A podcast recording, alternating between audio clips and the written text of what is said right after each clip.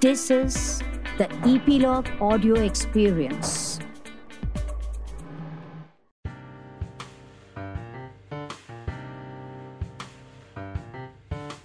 You are listening to the Artist Podcast with me, Suchita. Stay tuned.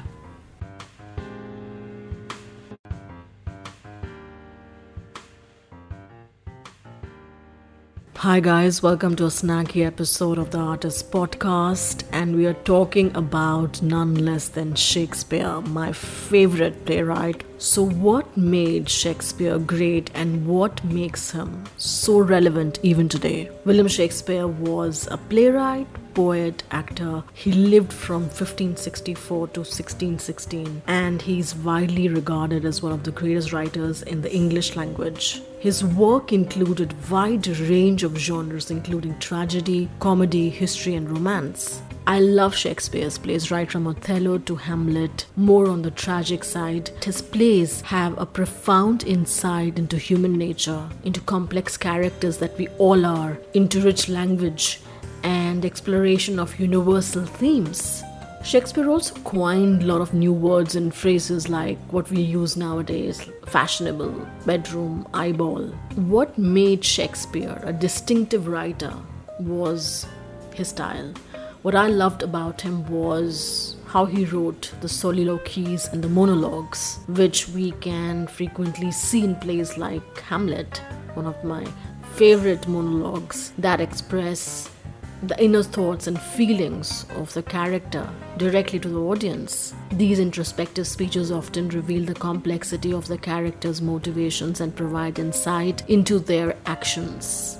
Another very important reason why Shakespeare is living so long and is going to live so long is his exploration of human psychology. Shakespeare delved deeply into the complexities of human nature, portraying a wide range of emotions, desires, motivations in his characters. And he explored universal themes, our day to day themes, I would say love, jealousy, ambition, revenge. His characters were multidimensional displaying conflicting traits and emotions, people that we come across every day in our personal and professional journey. He seamlessly blended different genres within his plays like tragedy, comedy, romance, and he skillfully combined elements of humor and tragedy, creating multi-layered experience for the audience. Which is why another version of Macbeth is getting adapted somewhere, another version of Othello is getting adapted, another version of Hamlet is getting adapted,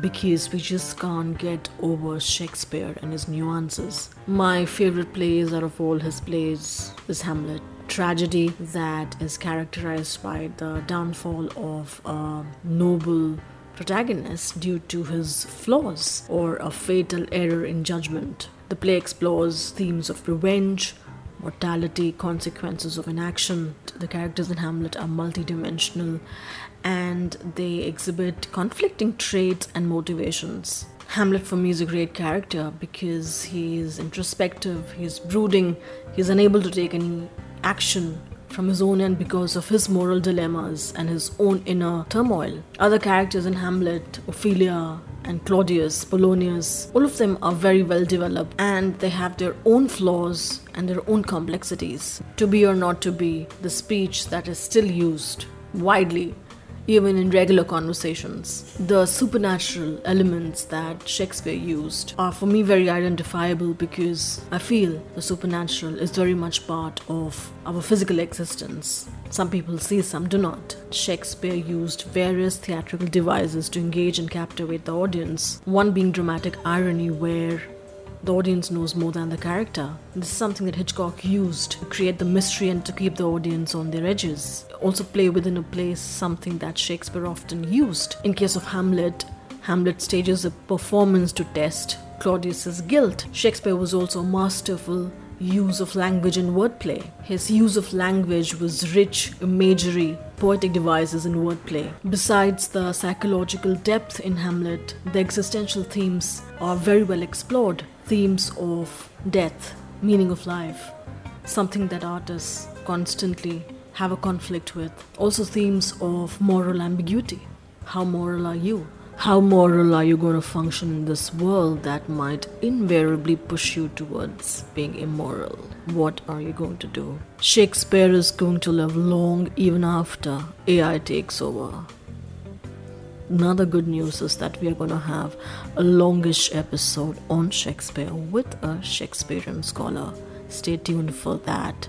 And do not forget to follow us on our freshly brewed Insta handle, the Dot Artist Podcast. Stay well and take care of yourself.